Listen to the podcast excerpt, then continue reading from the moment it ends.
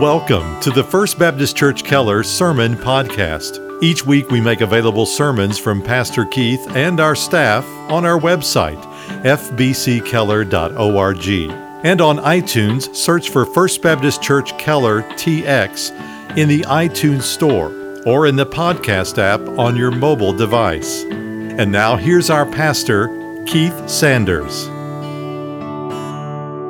Let's take our Bibles in hand now and turn to the Old Testament book of Daniel one more time. Daniel chapter 6 is our text today. The title of the message is Cross Cultural Courage. After today, Lord willing, we'll be exactly halfway through our study of this wonderful Old Testament book of Daniel. From the, begin, from the beginning of the study, we have noted the courage of Daniel and his three friends. They had convictions and they stood upon them. And these men had obviously been grounded in truth and integrity back in Israel. I suspect, by godly parents. And when they were kidnapped by Nebuchadnezzar, taken from their home and from their family and everything they knew, they were well prepared to stand on truth, even if it cost them everything. And several times it almost did. You remember the dream that Nebuchadnezzar had of that statue. And he said, If uh, one of my wise men are not able to interpret the dream, they're all going to be torn limb from limb. And Daniel fell into that category. Of course, the Lord granted him mercifully the ability to interpret that dream, and he did faithfully. And then his three friends, of course, uh, wouldn't bow down to that literal statue that Nebuchadnezzar had constructed there in the plains of Dura, and they were cast into the fiery furnace. But God, of course, protected him, them as well. Chapter 5, last week, uh, we saw a stunning chain of events. Many years have passed from the end of chapter 4 to the beginning of chapter 5. There's a new king of Babylon. Nebuchadnezzar had passed away. This man by the name of Belshazzar had come on the scene. And Daniel apparently was the forgotten man, forgotten by the king, but of course not by God. The king Belshazzar was having a drunken party, even as his enemies were about to storm the gates, and uh, God wrote on the wall, very literally. And what he wrote on the wall, the king could not decipher. And so the wise queen came in and said, There is a man who can decipher this. And Daniel was summoned, and he said, I will give the interpretation, though he cared not for the king's rewards. And it said this Mene, Mene, Tekel, Upharsin, which translated means weighed, too light, divided. And it was speaking of Belshazzar and his kingdom. It was not substantive. It lacked gravitas, it lacked holiness, it lacked virtue, it lacked righteousness. And so it was going to be divided. And it was divided, of course. The Medo Persian Empire came along. History tells us that uh, the long lasting emperor of the Medo Persian Empire was a man by the name of Cyrus the Great. But that's not who ruled over Babylon immediately. That was a man who is described here as Darius the Mede. Now, there are a lot of theories about who Darius the Mede is. There's not a lot about him in secular history. Um, there have been a lot of speculations and uh, theories about whom he may be. I recommend to you the work of uh, Dr. Stephen Anderson, who wrote his doctoral dissertation on who Darius the Mede might be. And he is convinced that it was a man by the name of Cyaxares II. Now, this is who Xenophon, the uh, famous Greek historian, believed it to be as well. And that would make him the father in law of Cyrus the Great. And so there's no evidence that uh, when the Medes and Persians merged their empires, it was through warfare. It was a peaceable thing, and it was arranged, obviously, through marriage. And so when uh, this gentleman, known in the Bible as Darius the Mede, passed away, then Cyrus the Great took over and ruled by himself upon the throne of this great Persian empire. But the truth is, it really doesn't matter who Darius the Mede is because he's not the hero of the Bible, is he? In fact, Daniel's not even the hero of the Bible. God is, as we often say here, but Daniel is God's man. And so the thesis statement I want to make about Daniel 6 is this Kingdoms and cultures and governments will come and go, but God's faithful people will last until he calls them home. And Daniel is a great example of this. So let's dive into the book of Daniel in chapter 6. Let's read the first three verses to begin. It seemed good to Darius to appoint 120 satraps over the kingdom, that they would be in charge of the whole kingdom. And over them, three commissioners, of whom Daniel was one, that these satraps might be accountable to them, and that the king might not suffer loss. And then this Daniel began distinguishing himself among the commissioners and satraps because he possessed an extraordinary spirit, and the king planned to appoint him over the entire kingdom. Well, the first thing we see here is the cream. They say that cream always rises to the top. This, of course, is a dairy reference. I have an uncle who uh, years ago operated a dairy farm when I was a little boy, and I loved to watch him milk the cows. It was uh, one of those mechanized operations where the cows would come in at the same time twice a day. Uh, they would be milked. The milk would pass through tubes overhead and deposited in the next room in a great stainless steel vat. But whether you put milk in a stainless steel vat or a ceramic pot, one thing is certain the cream will rise to the top. And Daniel was the cream of the people of this Babylonian empire. Whatever situation he was in, he always distinguished himself from those around him. Let me give you just a few examples. Back up to chapter 1 and look at verse 17. And as these four youths, God gave them knowledge and intelligence in every branch of literature and wisdom. Daniel even understood all kinds of visions and dreams. Then at the end of the days, which the king had specified, for presenting them. The commander of the officials presented them before Nebuchadnezzar. The king talked with them, and out of them all, not one was found like Daniel, Hananiah, Mishael, and Azariah, so they entered the king's personal service. You remember that Daniel and his free friends had refused the, the king's table and his wine. And uh, they struck a deal with their supervisor uh, to watch them for a period of time to see if they suffered loss. But the truth was that uh, they appeared healthier than any of their peers. Not only were they healthier, they were more intelligent and they were more wise. And they proved that time and time again through their lives. Go to chapter 2, for example. In verse uh, 46, Daniel has interpreted this dream of the statue of Nebuchadnezzar. And then King Nebuchadnezzar fell on his face and did homage to Daniel and gave orders to present to him an offering of fragrant incense. The king answered Daniel and said, Surely your God is a God of gods and a Lord of kings and a revealer of mysteries, since you have been able to reveal this mystery. And then the king promoted Daniel and gave him many great gifts and made him ruler over the whole province of Babylon, the chief prefect over all the wise men of Babylon. And Daniel made request to the king, and he appointed Shadrach, Meshach, and Abednego over the administration of the province of Babylon, while Daniel was at the king's court. And then chapter 4, verses 6 through 9. The king again has another vision, this vision of the great tree. Daniel's called in once again. He interprets and this is Nebuchadnezzar speaking. He says, So I gave orders to bring into my presence all the wise men of Babylon, that they might make known to me the interpretation of the dream. Then the magicians, the conjurers, the Chaldeans, and the diviners came in, and I related the dream to them, but they could not make its interpretation known to me. But finally, Daniel came in before me, whose name is Belteshazzar according to the name of my God, in whom is a spirit of the holy gods. And I related the dream to him, saying, O Belteshazzar, chief of the magicians, since I know that a spirit of the holy gods is in you, and no mystery baffles you, you tell me the vision of my dreams, which I have seen, along with its interpretation. And then finally, last week, in verse 29, a new king has the handwriting on the wall interpreted for him, and his response is this then Belshazzar gave orders, and they clothed Daniel with purple and put a necklace of gold around his neck, issued a proclamation concerning him that he now had authority as the third ruler of the kingdom. So here we have it. In every chapter, the cream rises to the, crop, to the top. Now, it's an entirely new kingdom and culture as we come to chapter 6. In fact, entire civilization, the Babylonians had passed away and they've been replaced by the Medo Persians. So note this in your Bible next to Daniel 6 character transcends kingdoms. Character transcends kingdoms. Daniel, when he was born, was born in Israel. And then he was kidnapped and taken off to Babylon under the reign of Nebuchadnezzar. Nebuchadnezzar passed away, and Belshazzar came on the scene. And then Belshazzar was overthrown by the Medo Persians, and Darius the Mede became the king, and then after a couple of years, he died, and Cyrus the Great rules, and we'll see him a little later on in the book of Daniel.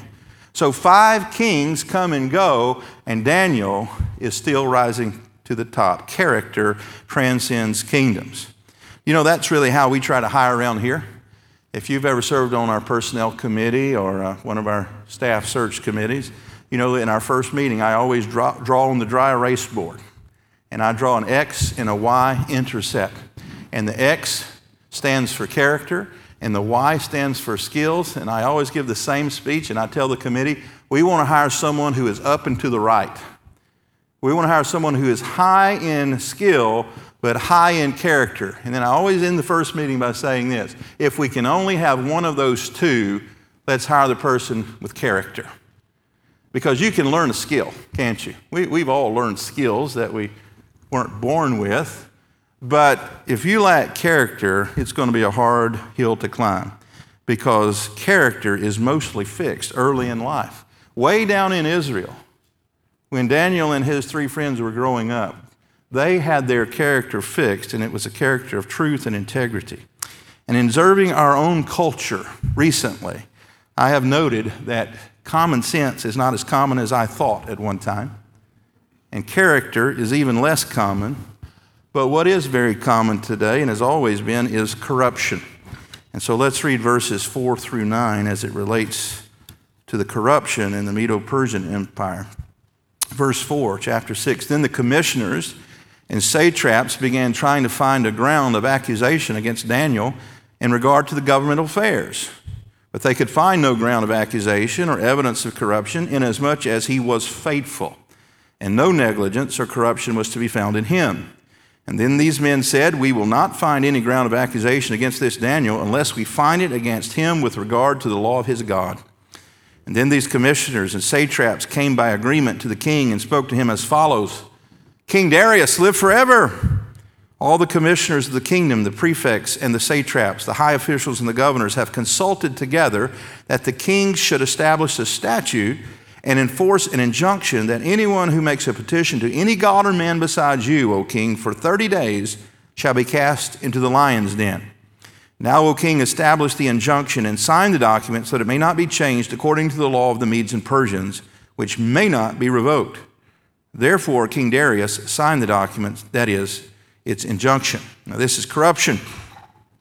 And corruption revealed itself through the sin of envy jealousy, the, the green eyed monster. And so what happened was that uh, this king was wise and he divided his affairs across a vast empire into 120 districts. And each district had a prefect over it, and over 40 districts apiece were three commissioners. And so Daniel was one of three men who ruled over the entire Medo Persian Empire. But he did it so well and distinguished himself so superior to the other two commissioners that uh, the king says, I think I'll just put Daniel over the entire operation. The cream rose to the top again, didn't it? And so these other commissioners uh, didn't like that a bit. They were about to lose their position, prestige, and job. And, and so they said, we've, we've got to put some spies out. We got to dig up some dirt on old Daniel and, and get rid of him. And you know, they dug and dug and they didn't find any dirt because there was none to find. In fact, they came to the conclusion that we will never find anything against Daniel unless it has to do with his faith in God, because he's totally devoted to God, much more than he is to this, his job or to this king. And so that's what they decided to do. They get together and uh, they decided to play upon the ego of the king. And so they said, Oh, king, live forever. You're the greatest thing since sliced bread. Here's what we, we want to do we want to propose a month dedicated to worshiping you. And uh, if anybody worships any other deity, by the way, they had hundreds of deities they worshiped. If anyone worships any other deity than you, Darius the Mede, they have to be thrown in the lion's den. And Darius said, oh, That sounds like a great idea. And so he quickly signed the document according to the law of the Medes and Persians, which means it was irrevocable, unamendable, could never be changed. And so he put his pen to paper and signed this document of corruption. This was conspiracy. They couldn't find one thing to condemn him with, and so they decided to uh, vandalize or assassinate his character.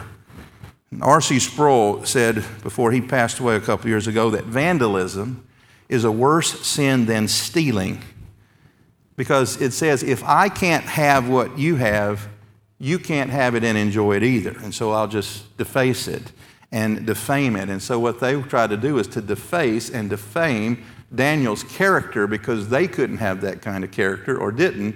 So they didn't want him to have it either.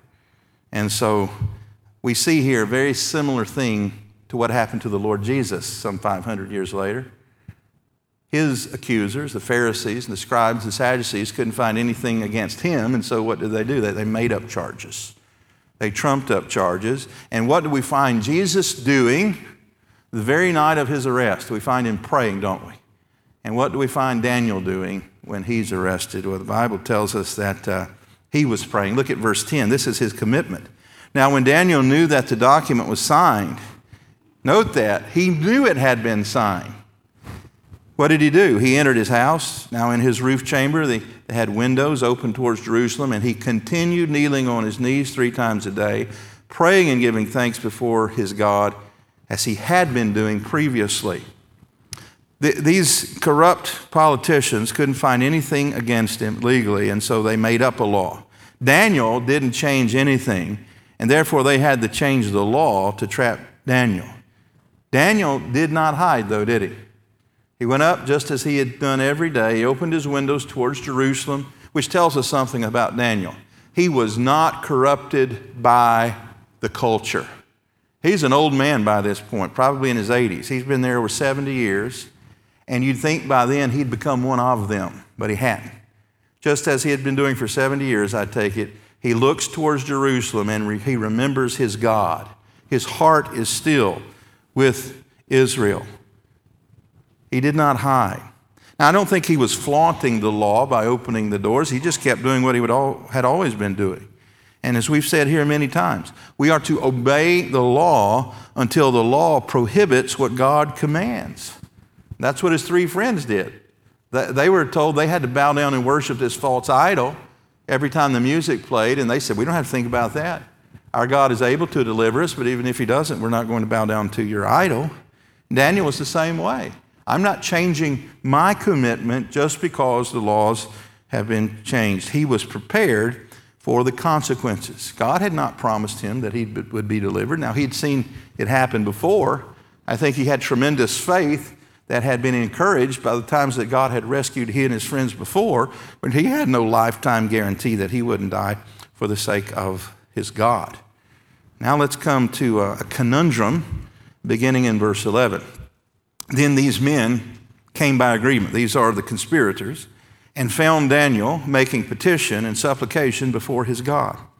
And then they approached and spoke before the king about the king's injunction. Did you not sign an injunction that any man who makes a petition to any god or man besides you, O king, for 30 days is to be cast into the lion's den? The king replied, This statement is true according to the law of the Medes and Persians, which may not be revoked.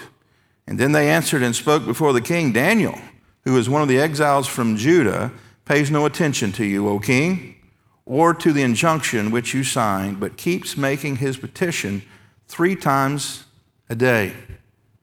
Then, as soon as the king heard this statement, he was deeply distressed and set his mind on delivering Daniel. And even until sunset, he kept exerting himself to rescue him.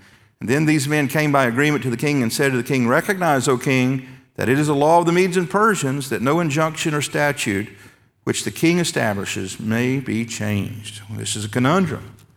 He's caught on the horns of a dilemma, this king. These corrupt politicians had used his ego against him, and he knew it. They had tricked him into signing an injunction that could never be changed according to the law of the Medes and Persians. And by the way, we still have that phrase today, right? If some edict goes forth that we say will never be changed. We say, may it be according to the law of the Medes and the Persians. And here's the thing about this king he liked Daniel. Not only did he like him, he depended on him. He had entrusted one third of his entire kingdom to his care, and he did such a great job, he was ready to put him over the entire kingdom. And so this was one guy he could not afford to lose. Let me just say a little aside here. I say this to young men who are going into the workforce when we talk sometimes. Any advice I could give you about the workforce today would be this make yourself indispensable to your employer. Christians, you ought to be the best worker wherever you work. And what I mean by that, you may be laid off, especially in these uncertain economic times, by no fault of your own. Just with economic circumstances, they may have to let you go. But here's what I'm saying if your boss has to furlough you or let you go, you ought to make it hurt.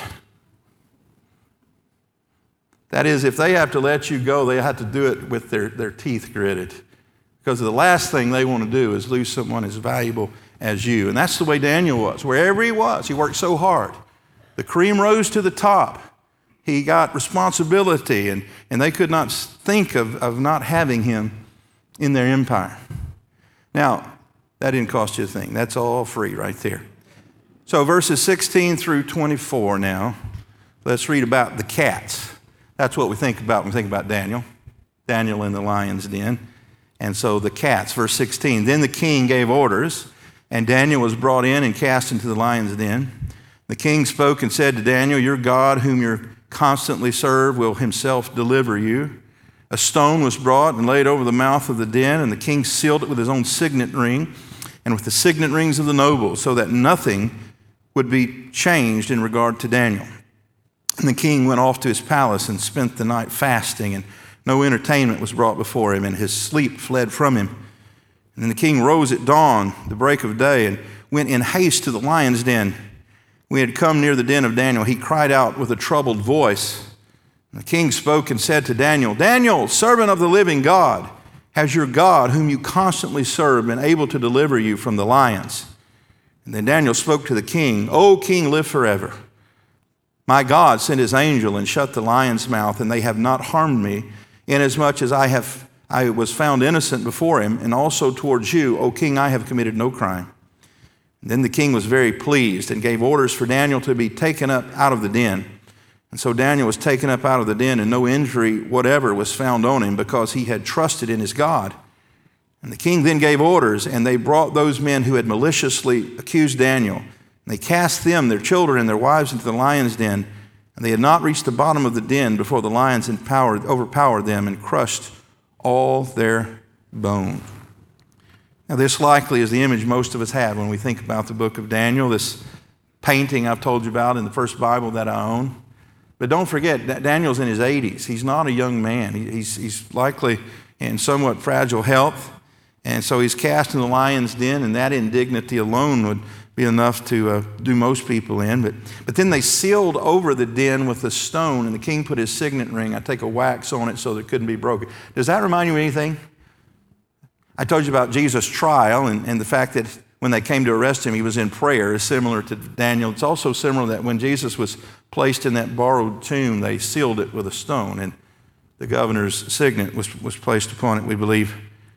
And so here, here's a lot of imagery that is similar to the Lord Jesus, but, but Daniel was not Jesus. The big difference between Daniel and, and Jesus is that Jesus was really dead and he rose again. Daniel didn't die in this circumstance. God preserved him through an angel. An angel was sent, Daniel said, who closed the mouths of the lion. It wasn't that they weren't hungry. By the way, the liberal theologians have done gymnastics to try to figure out why the lions didn't eat Daniel. Maybe he had, over the years, been feeding them a little bit and made pets out of them, they would say. Or maybe uh, he, he, simply, uh, they had eaten right before then and, and weren't hungry. Well, we, we know that's not the case because this little notice placed in that as soon as these other folks came in, they gobbled them up before they even hit the ground. This is a miracle. There, there's no two ways about it. And by the way, when those lions obeyed that angel, to my knowledge, it was the last time in history where a cat ever obeyed a command. but they did because they were creatures created by God, and God is sovereign over all of His creation, isn't He? He uses them as He sees fit. And just as Joseph said to his brothers, You meant it for evil, but God meant it for good. These conspirators meant these lions for evil, but God meant it to show forth His glory. Because that's why God does everything He does, isn't it? To show His glory. And we see that beginning in verse 25 by yet another pagan king, the third in five and a half chapters, by my recollection, who gives glory to Jehovah God. Verse 25 Then Darius the king wrote to all the peoples, nations, and men of every language who were living in the land May your peace abound. I make a decree that in all the do- dominion of my kingdom, men are to fear and tremble before the God of Daniel. For he is the living God and enduring forever, and his kingdom is one which will not be destroyed, and his dominion will be forever. He delivers and rescues and performs signs and wonders in heaven and on earth, who has also delivered Daniel from the power of the lions. And so this Daniel enjoyed success in the reign of Darius and in the reign of Cyrus the Persian. The cream, once again, has, has risen to the top. Why? Because Daniel had determined as a teenage boy that for the rest of his life, so long as he had breath in his lungs and a beat in his heart, that he would spend every day for the glory of God. And so he did into his 80s. And so, did, did God receive the glory? He sure did. This most powerful man in the world sent out an open letter, the second open letter from the second king so far already in the book of Daniel, which he said to all of not only his constituency, but to all the other kings, his peers of the other empires and kingdoms. And he declares that the true God is Daniel's God. He told how God had delivered him from the lions. So, from the lips of a pagan king, God received glory. By the way, that ought to be our aim every day, too, isn't it? Reminds me of uh, what a famous pastor once said, speaking of his sermons. He said, My aim every Sunday is not for you to say, What a great sermon. My aim every Sunday is for you to say at the end of the sermon, What a great God. This was the aim of Daniel's life, not for people to say, wow, what a great hero Daniel was. And he was. Nothing wrong with having biblical heroes or even modern day heroes who are godly examples to you. So long as you understand it's not about them, it's about the God that, that they serve. And let's just be reminded God is pleased to bless the people that are intent on glorifying Him. But don't take that too far. Some have taken that to mean that if I have enough faith, that uh, we've somehow backed God in a theological corner, and that He is bound to give me my laundry list of hopes and dreams. I heard a false teacher say one time, speaking of a text like this one, if not this one, there it is. Cut that out of your Bible. That is a receipt and you take that receipt to God in prayer and you hold it up to Him and say, Here's my receipt, you have to give me everything I want.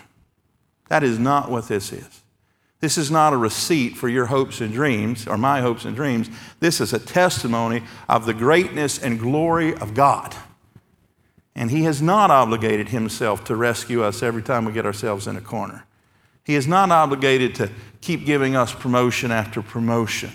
He was pleased to do that with Daniel because he's sovereign and he can. But remember what Daniel's friend said our God is able to deliver us, but even if he doesn't, we're not going to worship these false idols. So uh, let me make some concluding comments here. Speaking of Daniel chapter 6. Again, not just to men, but, but all those who work in the secular world here, be the most valuable employee you can be. The Bible says, Do your work as unto the Lord and not unto men. The Apostle Paul in his epistles talked about uh, when we work, don't do it as men pleasers. That is, don't just work hard when the boss is around and the second he's out of sight, you're slacking off. No, when you're doing your work as unto the Lord, you know the boss is always around because the boss is not Joe Smith over in the corner, the boss is Jehovah God. And so when you are living your life and doing your work for the glory of God, I promise you it will please your supervisor.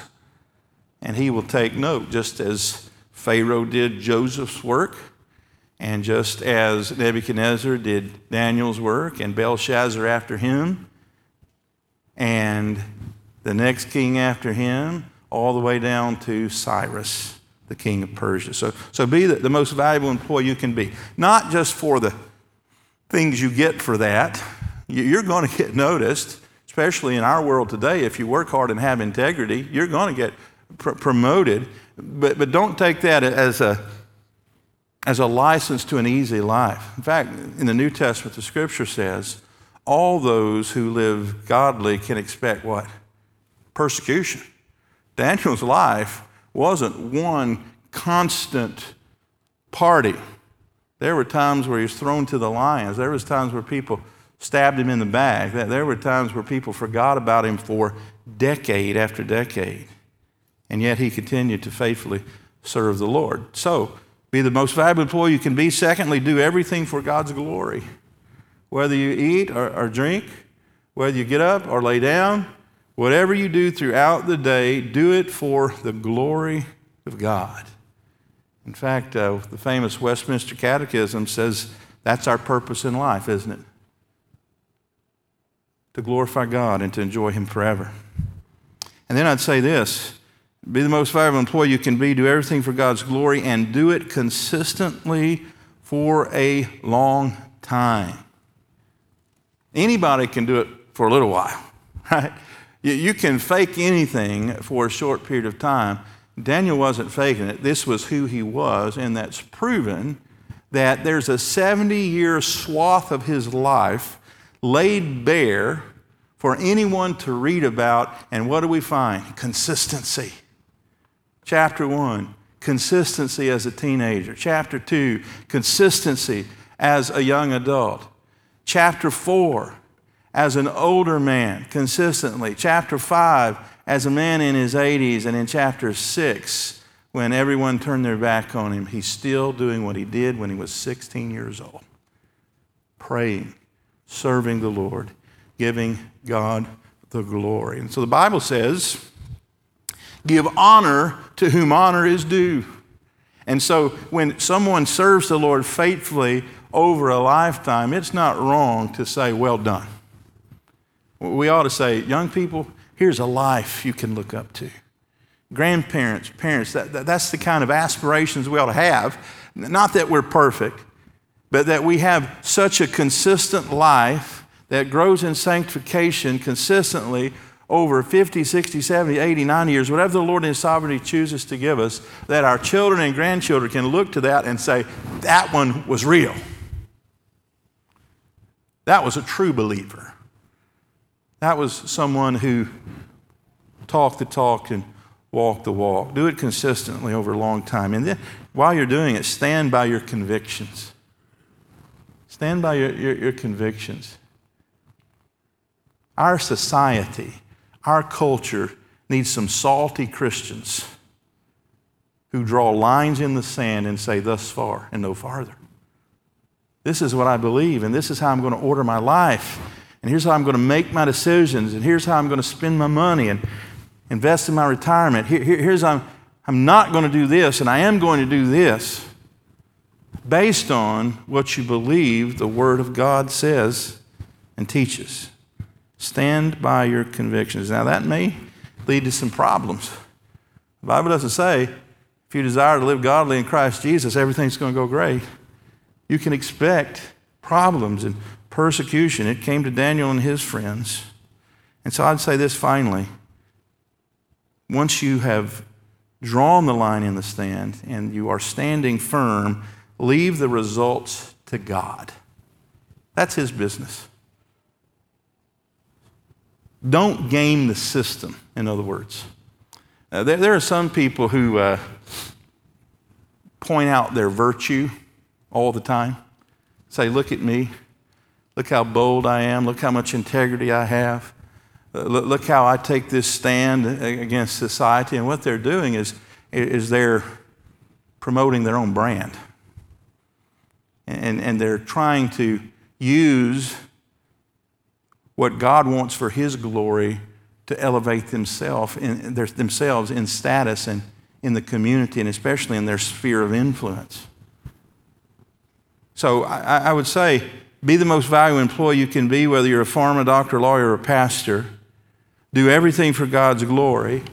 Do it consistently over a lifetime. Stand by your convictions no matter the cost. And if God chooses to give you the corner office, or God chooses to give you a high position, or if God chooses to give you a place of great influence in your company or even in the nation, that's His business. Give the glory to God. Let's pray. Father in heaven, Lord, we, we thank you for yet another example here in the book of Daniel of a man of conviction, of integrity, of truthfulness, and of consistency. And Father, I, I want for myself and for all the men and women of this church to be known by those descriptors. And yet, Lord, we know this story, even chapter 6, is not about Daniel. It's not even about that miracle that took place in the lion's den. This story is about your glory and how you transformed a wicked pagan king and did it so thoroughly that he felt compelled to write an open letter to every king around him to tell them they're worshiping the wrong God. And Lord, we have a lot of people right here in the United States who are worshiping the wrong God. They're worshiping the God of materialism and entertainment and pleasure and comfort. So, Father, I pray that you'd raise up men and women, boys and girls from this church who would be salty, who would uh, be noticeably different, who stand on the Bible and on the convictions that they learned there, who draw lines in the sand. There are certain things they will do and certain things they won't do for your glory. And then, Father, I, I pray that you would. Um, allow a lost and dying world to see what's different about us is that we don't live for the here and now, we live for the kingdom to come and for the glory of Jesus Christ. And then when they ask us about the hope that is within us, help us, Father, to have the name of Jesus and the gospel ready on our lips. Help us to always have our default setting set to yes when it comes to sharing the gospel. Not so that people would pat us on the back or elevate us in status, but that our God, that our Lord and Savior would be glorified among people where He's not. Lord, when that happens, we'll thank you so much that we got to be a, small part in fulfilling your great commission. And we give you glory in advance for what you're going to do in the future here. And we pray it in Jesus' name and for his sake. Amen. Thank you again for listening to our broadcast. To learn more about First Baptist Church in Keller, Texas, or to hear more sermons by Pastor Keith and our staff, visit us online at fbckeller.org.